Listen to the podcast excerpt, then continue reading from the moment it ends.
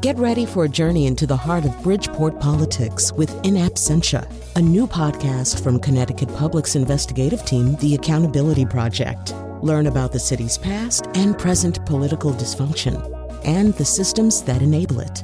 Tune in wherever you get your podcasts. Funding provided by Joe Zimmel and Valerie Friedman.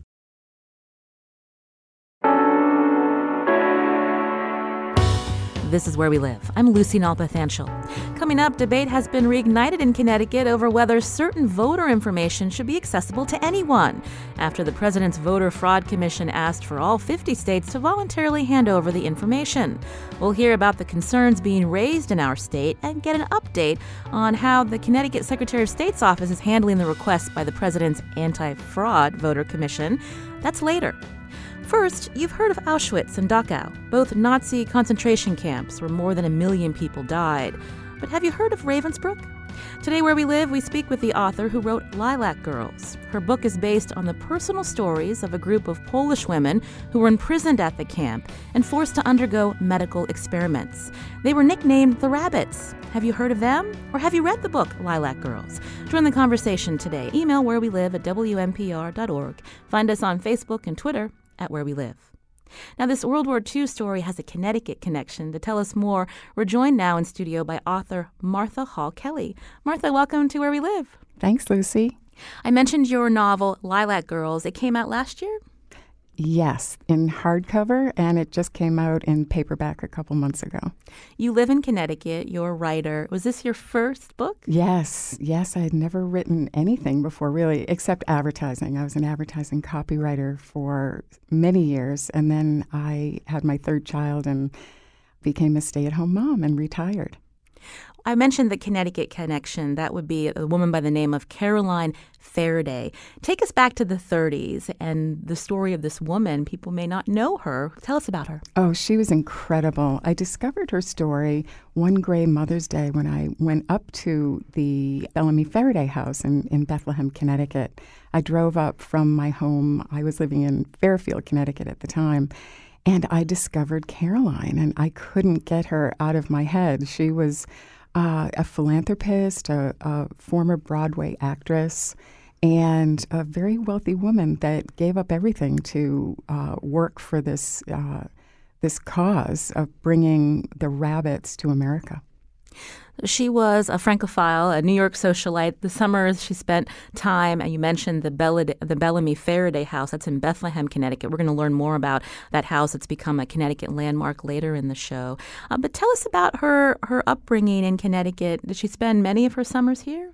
She did. Her father sadly died when she was 11, and she and her mother spent their summers up in Bethlehem working on their garden. And they collected specimen lilacs from all over the world. And that's why I went up to the house to see the lilacs. And it was not disappointing. But I, I came for the lilacs, but I came away with her story.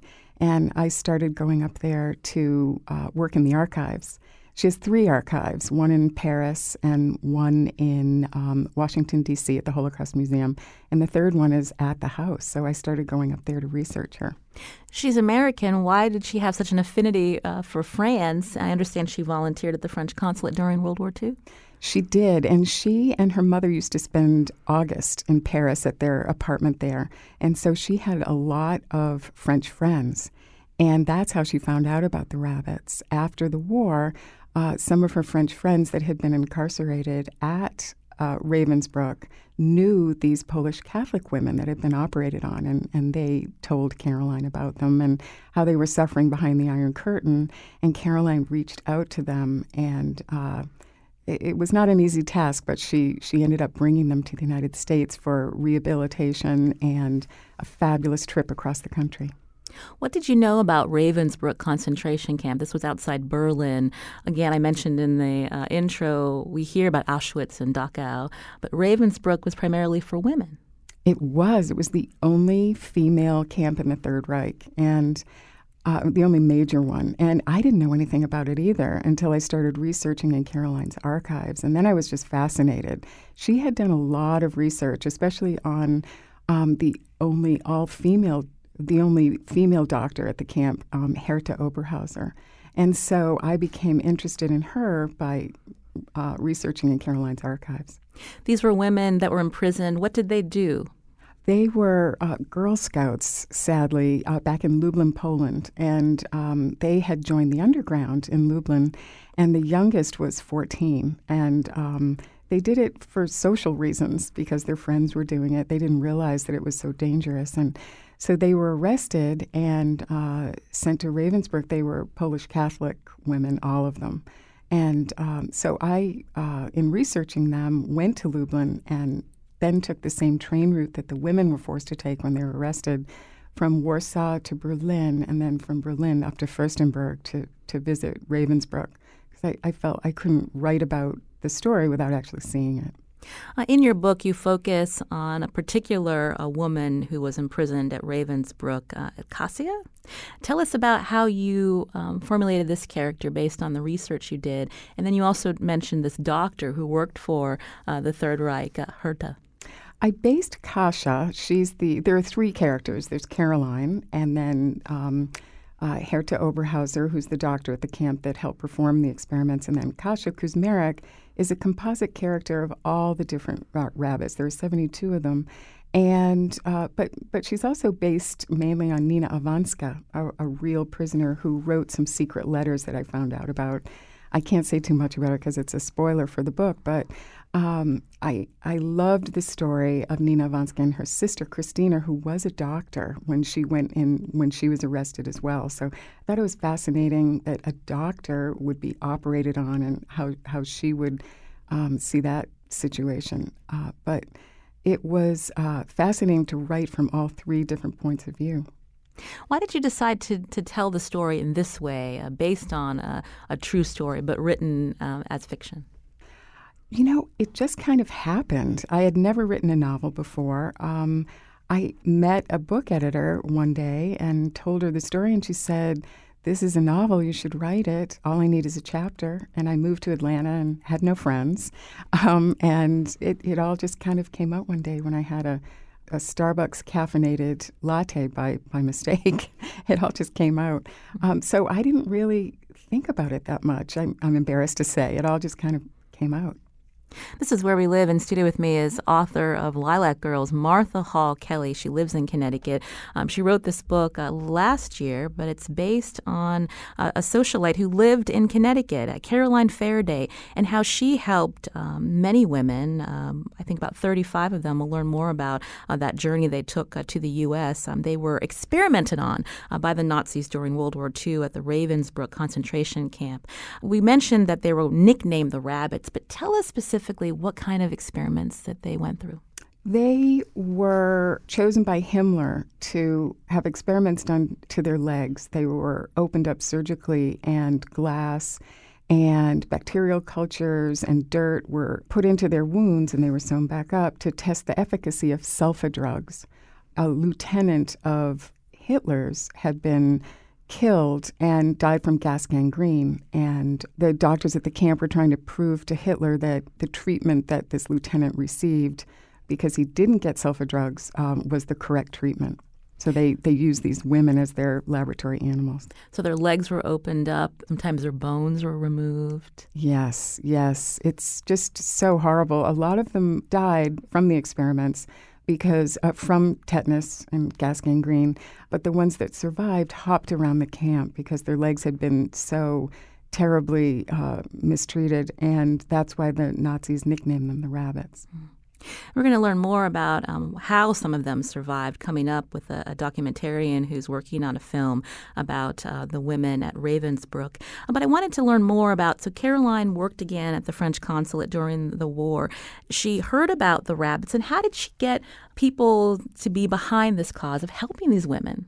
Well, she had heard that Norman Cousins, who was the editor of the Saturday Review, she had heard that he had helped a group of women come to this country called the Hiroshima Maidens who were women suffering after um, the atom bomb. And she went to Norman Cousins at the Saturday Review and said, um, You need to help me with this, bringing these Polish Catholic women here from Lublin. They're suffering and they need medical attention. And he didn't believe her at first. she left, and a very determined woman, Caroline. Um, she came back the next day with photographs that her French friends had sent her of the women's legs, which are just horrific. And he believed her when he saw that, and he got behind it full bore. And um, both he and Caroline went to Warsaw and um, made sure that you know they cut through the red tape and made sure they could come to the United States. They brought doctors with them to make sure the women were healthy enough for the journey. And yeah, he became her partner, which is just wonderful. He wrote many wonderful articles in the Saturday Review about it.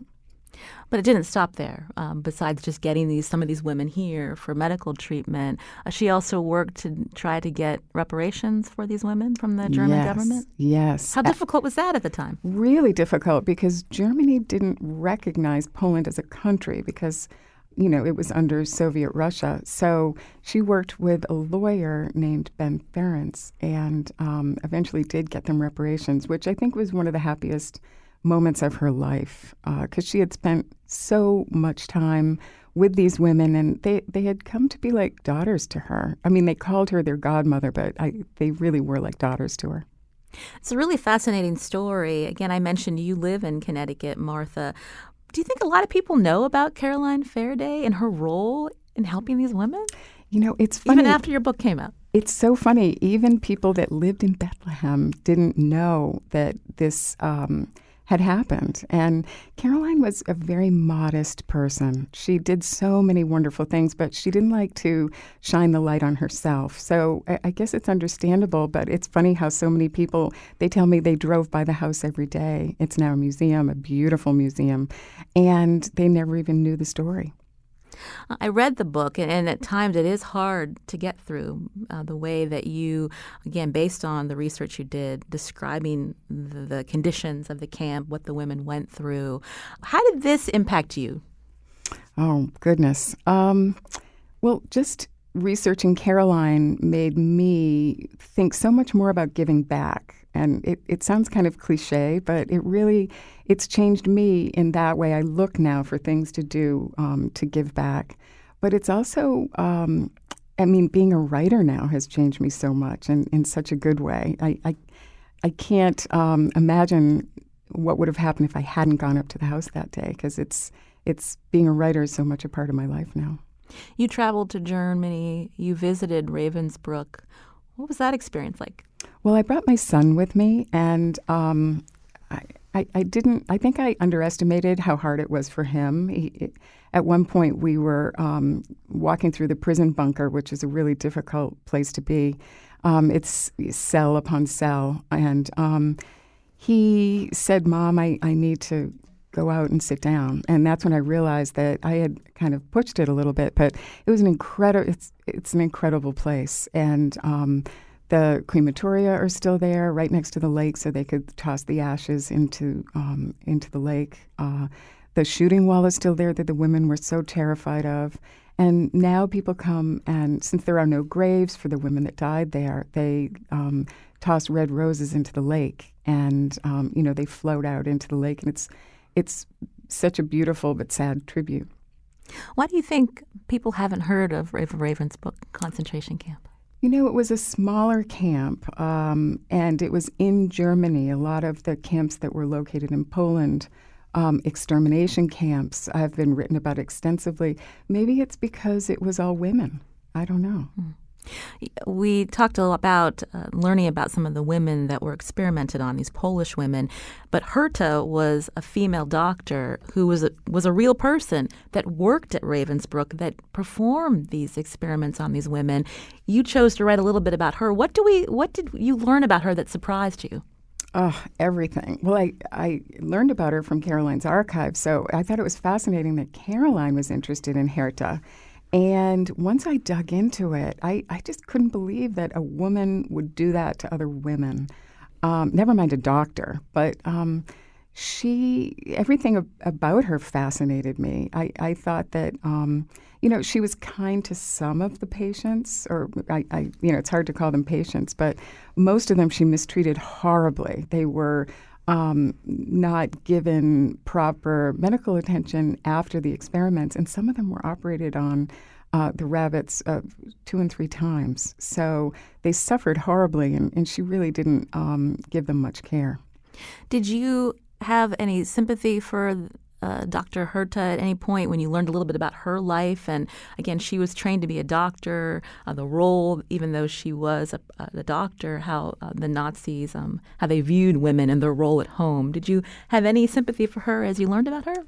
Well, when I first wrote the book, um, my and I got an agent. She told me uh, go back and rewrite Herta uh, because I had I had made her kind of stereotyped and a, bit of a cliche. And I spent a year studying National Socialism and really getting to the root of that, the BDM, which was the equivalent for women of the Hitler Youth, and how it was to be indoctrinated into the Nazi culture. And then I did get much more, I don't know if I'd call it sympathy, but understanding of how a person can go down that path, such a horrible path, because I don't think she started out as a horrible person.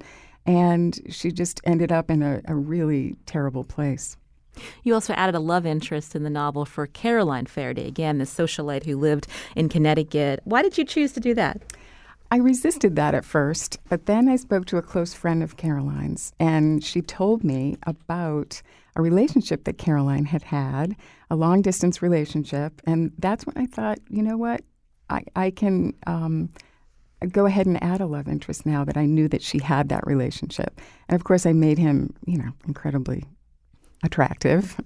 Caroline deserved it, but um, but because I had never seen a photograph of that person. But once I knew she had a relationship, I, I felt like I had uh, permission to do that.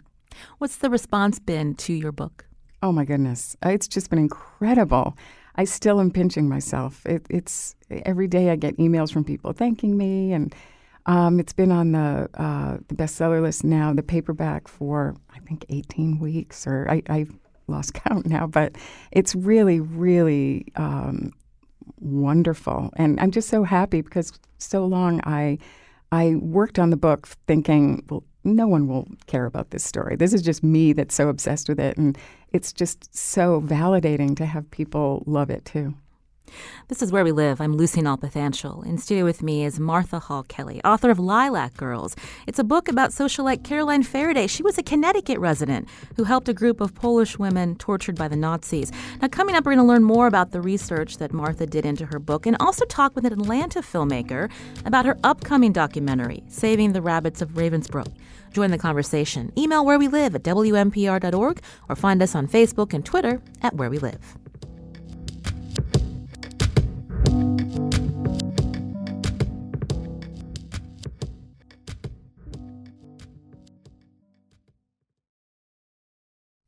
This is Where We Live. I'm Lucy Nalpathanchel. Today we're learning about the Connecticut connection to the story of some women held at Ravensbrück concentration camp during World War II. They were a group of more than 70 Polish women who underwent medical experiments, nicknamed the Rabbits. It was a socialite, a Connecticut resident by the name of Caroline Ferriday, who worked to bring 35 of the survivors to the U.S. and brought attention to their story, leading the German government to pay reparations to them for what the Nazis did. Their stories were the basis for a book released last year called Lilac Girls. I've been speaking with author Martha Hall Kelly, who's in the studio with me, also a Connecticut resident. And joining the conversation now is Stacy Fitzgerald. She's a producer and director of an upcoming documentary called Saving the Rabbits of Ravensbrück. Stacy, welcome to the show. Oh, thank you. Glad to be here. Tell us about your connection to this story. When did you first hear about it? Um, I first heard about it. It's probably been Martha, what do you think? Five years ago, uh-huh. maybe when we first met, and we actually met through our our husbands, and we were at dinner, and we were talking, and I found out about um, Martha working on this novel, and when she told me um, the story about Caroline, about the rabbits, and about the amazing rescue that happened in the camp, I was um, you know, I I really couldn't get it out of my mind. I kept thinking about it and thinking about it, and also, I had a family connection. My um, great uncle had helped liberate a woman's concentration camp and had told me about that in the past and asked that I speak up about what he had seen with his own two eyes. And so I think the interest was there, and then I was really blown away um, by the story of Not again, not only the rabbits and um, Carolyn Ferriday's role, but how the women in the camp themselves rallied around this uh, this group of injured women um, to save their lives. I asked Martha earlier uh, why she thinks uh, many people don't know about Ravensbrück concentration camp and about the, the story of these women nicknamed the Rabbits. Why do you think that is? Um, you know, I know maybe part of it was the fact that it was um, Ravensbrück fell in what became East Germany. And so access wasn't necessarily as, I guess, easy um, for folks to get to to to study. Um, I do.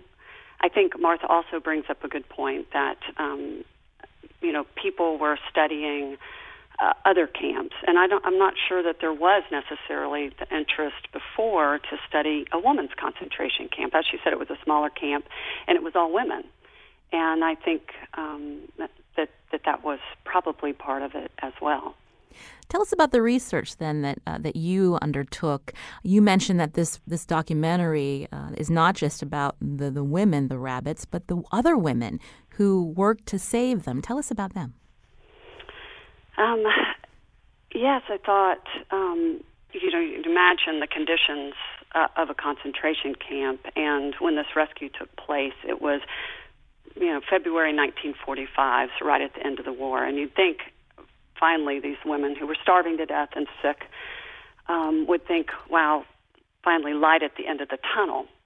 And yet the fact that they risked their lives or shared their bread with um, these young girls to save their, their life right there at the end, I was really struck by that. And so I did search for uh, I read all the accounts that I could um, of anybody who had been part of the rescue, the women themselves um, who were saved. But I, I did find um, one of the women in the French resistance who was a very close friend of Nina Iwanska, one of the Polish uh, women that Mar- Martha mentioned earlier. Um, and she was part of the rescue herself. And um, I was able to go to Paris and interview her and ask her, you know, why uh, she and so many others, um, and, and was that true? Was it everybody in the camp? You know, it was 20 different nations. Women were in there for all sorts of reasons. So maybe primarily, uh, most of them were political prisoners, meaning they were in some form of resistance against the Nazi regime, but they were criminals. Um, there were people there because they were Jewish. There were all these different reasons. So, how do you get all these women from different religions, different countries, different political beliefs to come together? And you know, she explained, she said, yeah, they were struck by it. I mean, she, for herself, she was almost offended, like, what other choice would I have had? Of course I would have risked my life to to save them. Um, and and she was with them there that final night as they thought they were going to be executed, and as they were preparing to be um, executed, and um, and then as this idea started to form, hey, why don't give in? You need to fight. We need to continue to to resist.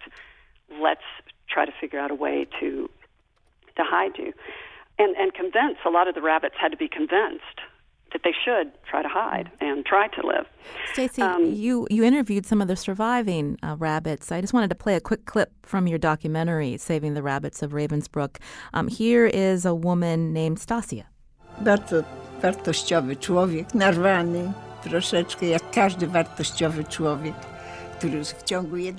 So she's speaking in Polish. Can you tell us uh, what she's saying about Caroline Ferriday? That was the question to her about this woman that worked to save them. Yes, she said Caroline Ferriday was a friend of hers. She became a friend, um, and that Caroline Ferriday was a good person. And then she um, mentioned, she said she was um, impatient, but a but a good person. And you know, I, I also have the benefit for everything else she described before. But she kind of sums it up at the end when she said she wanted to change the world in a day. Mm. And that was the source of her impatience. I think that all the women, when they talk about Carolyn Ferriday, because I, uh, I um, also asked another of uh, the survivors about Caroline, and, and she talked about, again, just what a great person that she was, and that she sought to get nothing out of it for herself. It, it was not about recognition, it was only about helping people, and that was the satisfaction that she got. I understand Stasia passed away just a few weeks after you interviewed her. How many women, uh, these so called rabbits, are still alive today? Two. Two of the rabbits. And how alive. did you get them to open up to you, considering the trauma, uh, the language barrier? I think, for one reason, I think the reason they agreed to do the interview in the first place is because they do believe it was their their duty to bear witness. That was one of the promises that they made to each other in the camp that they would bear witness.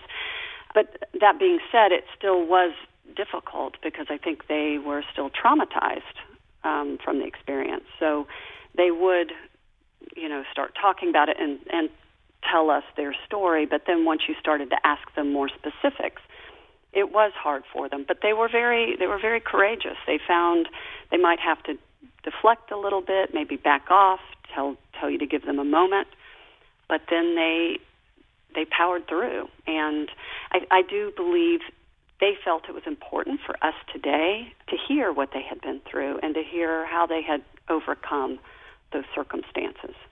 I'm speaking with Stacy Fitzgerald. She's a producer and director of an upcoming documentary uh, called Saving the Rabbits of Ravensbrück.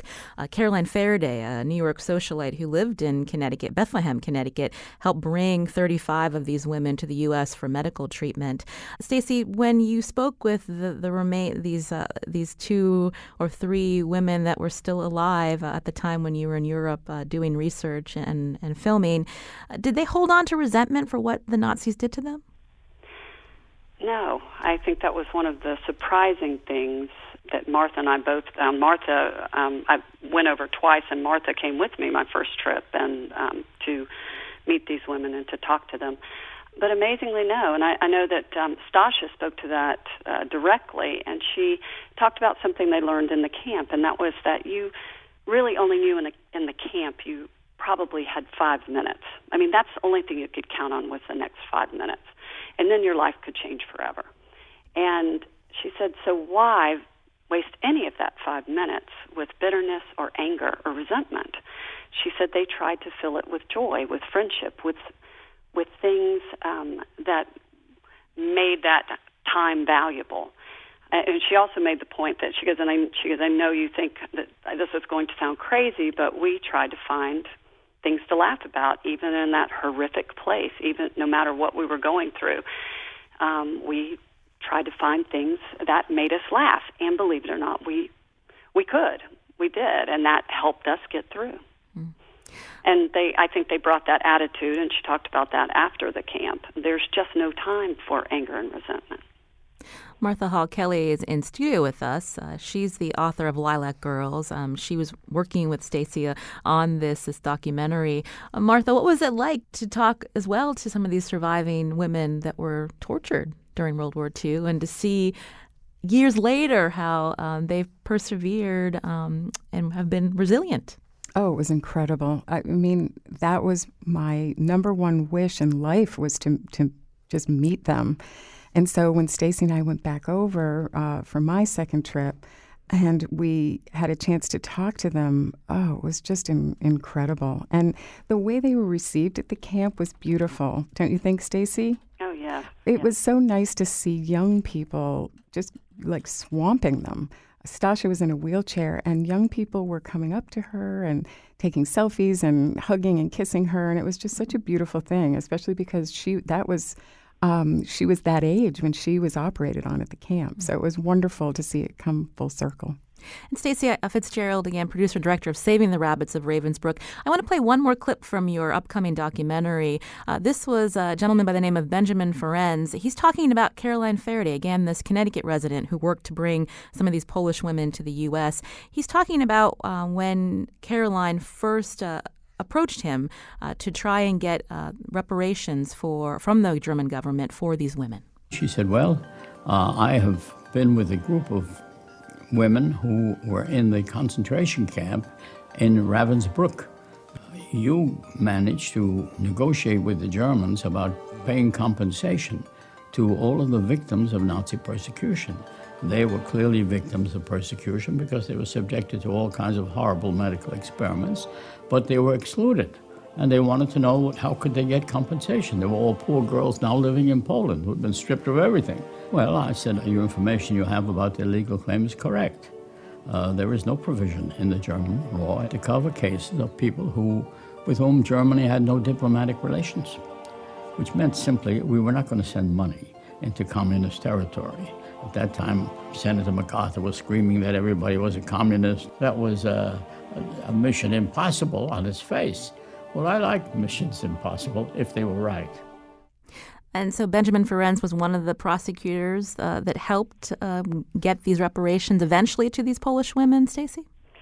Yes, he, um, Carolyn Ferriday, um, he uh, said in, in another part of that conversation that um, people had said, you know, he's the one you need to go talk to, and and he, I, you know, she talked to him about it. He took on the case, and not just he he did have all of the connections with the German government, and he knew who to talk to. And I think he understood how to try to apply pressure. But he was also part of that pressure was a PR campaign that Norman Cousins then um, helped carry out. So the women came over for the medical treatments, but then they were able to take them around the country and they um, took them to, took them to cities that might have had um, a lot of um, people of Polish background, um, and they were able to, as newspapers picked up this story and talked about these women, what they'd been through, and what the, that the West German government wasn't taking any responsibility for it at all.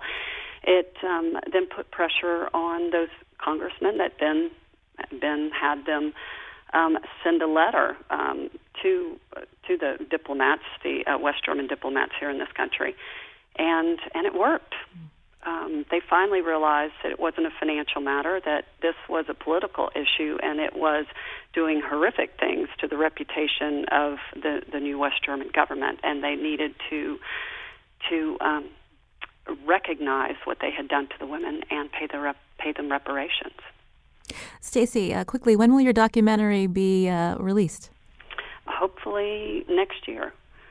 We've got the bulk of the filming done. We have some uh, a couple of follow up interviews to do and some subject matter uh, experts, and then then we just work on on finishing it and um, hopefully have it out next year. We've been talking about the role of a woman who lived in Connecticut, Caroline Ferriday, uh, in helping these Polish women, again, who were uh, experimented on by the Nazis during World War II. Uh, Caroline Ferriday's family home is now open to the public. I wanted to bring to the conversation Cheryl Hack, Executive Director of Connecticut Landmarks.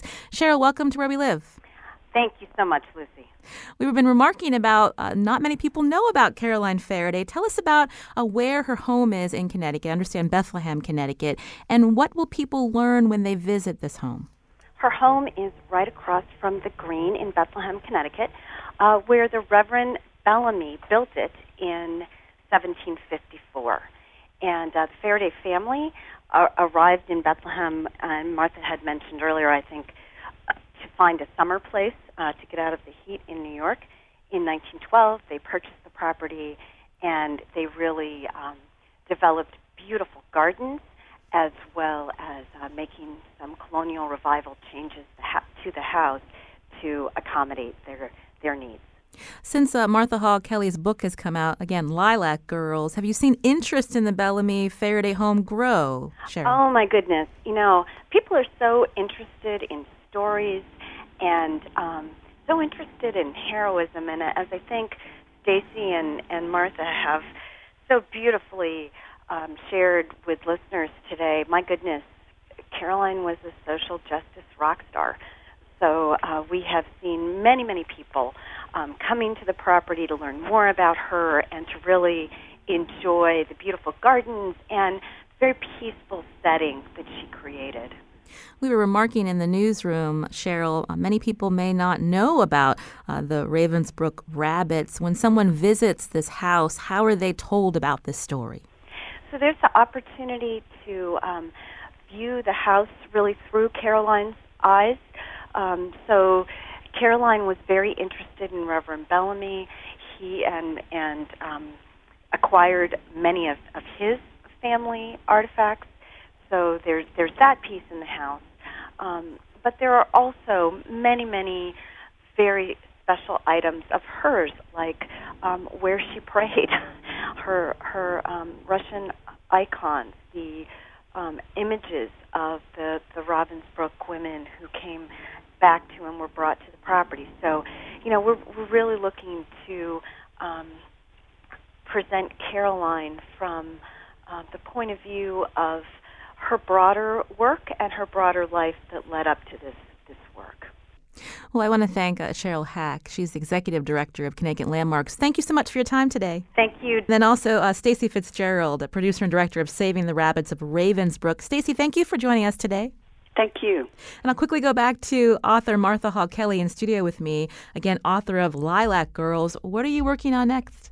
I um, have two prequels that Random House uh, just acquired, and they go back in time to tell the pre story behind Lilac Girls. And the first one is called Gin Lane, and it features Caroline's mother, Eliza Ferriday, and her help to um, uh, help the White Russians. Uh, I just got back from Russia a few months ago, uh, researching there, and uh, I think it's a fascinating story. And then the third book, the second prequel, takes place in the Civil War, and it um, is based on the life of Caroline's great grandmother, Eliza Jane Woolsey, who was a nurse on the Gettysburg battlefield. So we'll look for both of those uh, prequels coming up. Again, Martha Hall Kelly, author of Lilac Girls. Thank you so much for coming in today. Thank you, Lucy. This is Where We Live. I'm Lucy Nalpathanchil. Now, coming up, we're going to shift a little. Do you know how much of your personal information is online? Efforts by the Trump administration to seek personal voter information to investigate fraud has raised questions about how much voter information is available in Connecticut. Greg Hladky from the Hartford Courant will tell us more after the break.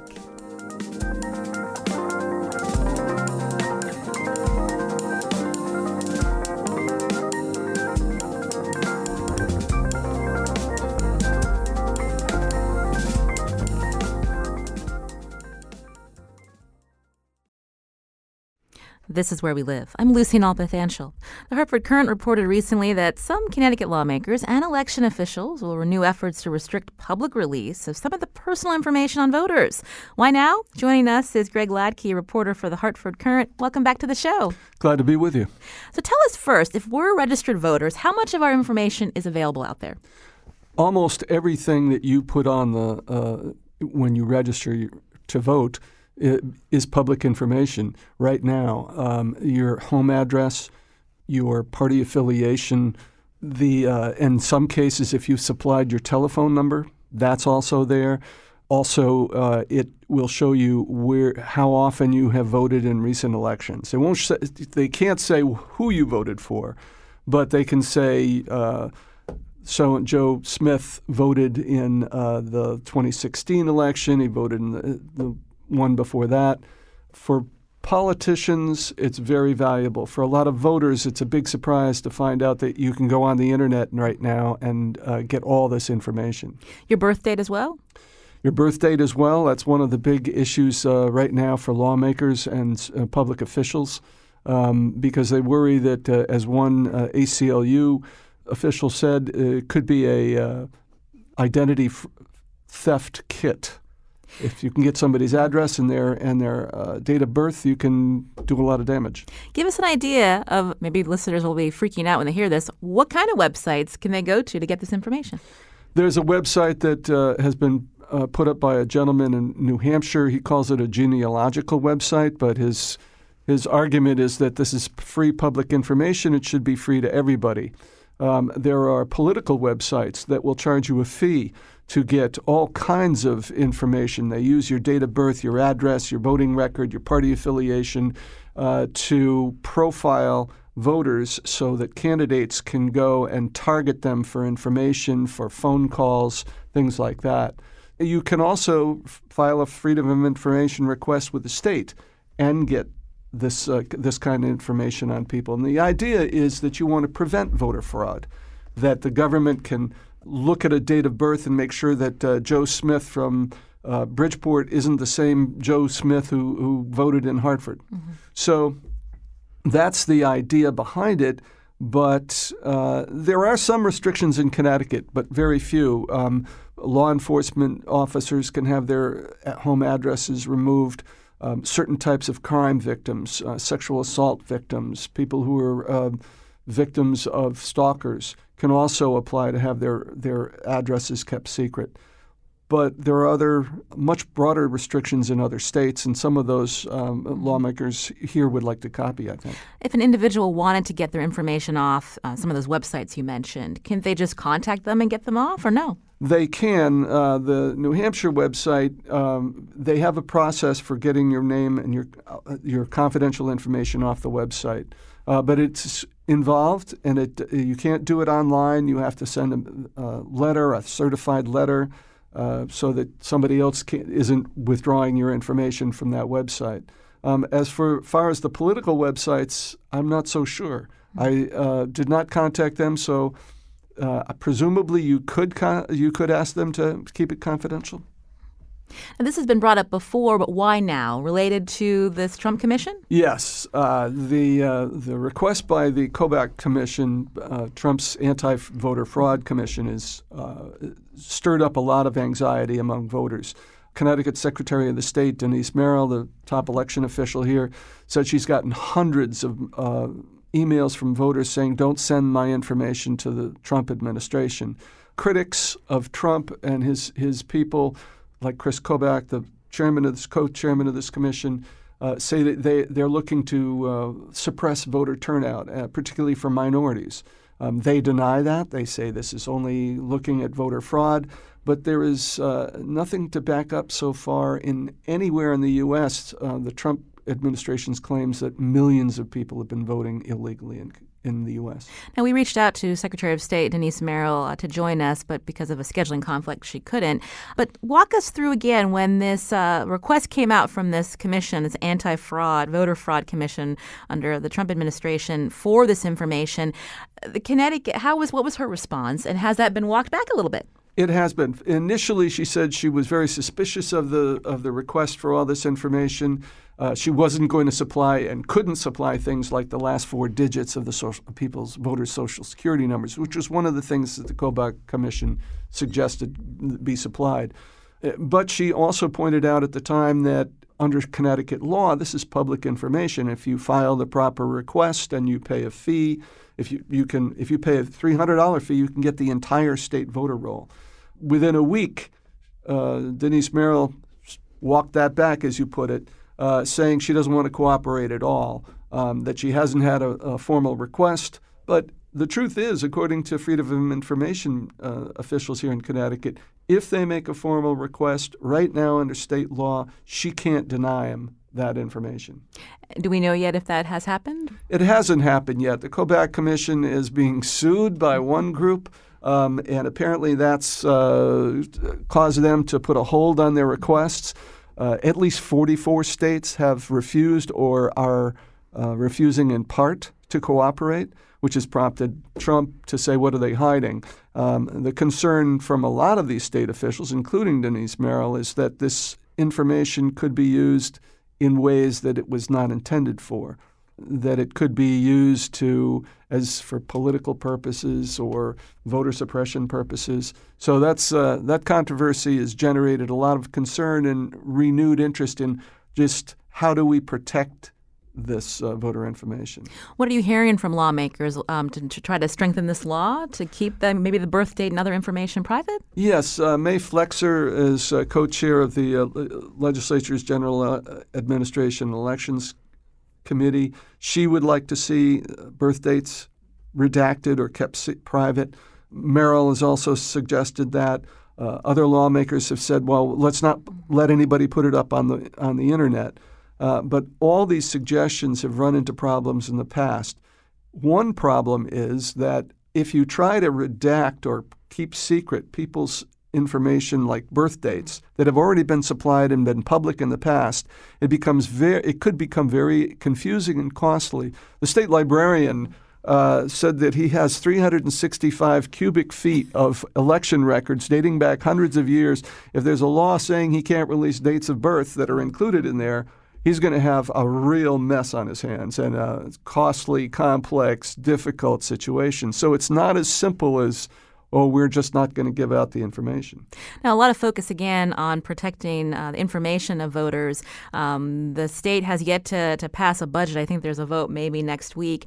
Uh, but I understand uh, calls for allowing early voting in the state of Connecticut. Has that gone nowhere this session? Can you update us on that? I can't. I'll be honest with you. I haven't uh, been looking at that. When I've looked at the legislature, it's all been about budgets and money. The early voting issue keeps coming up over and over again because so many other states have, have approved that. Um, I think it's probably, I'm sure it's coming just because people, if you can vote early, you can get more people involved.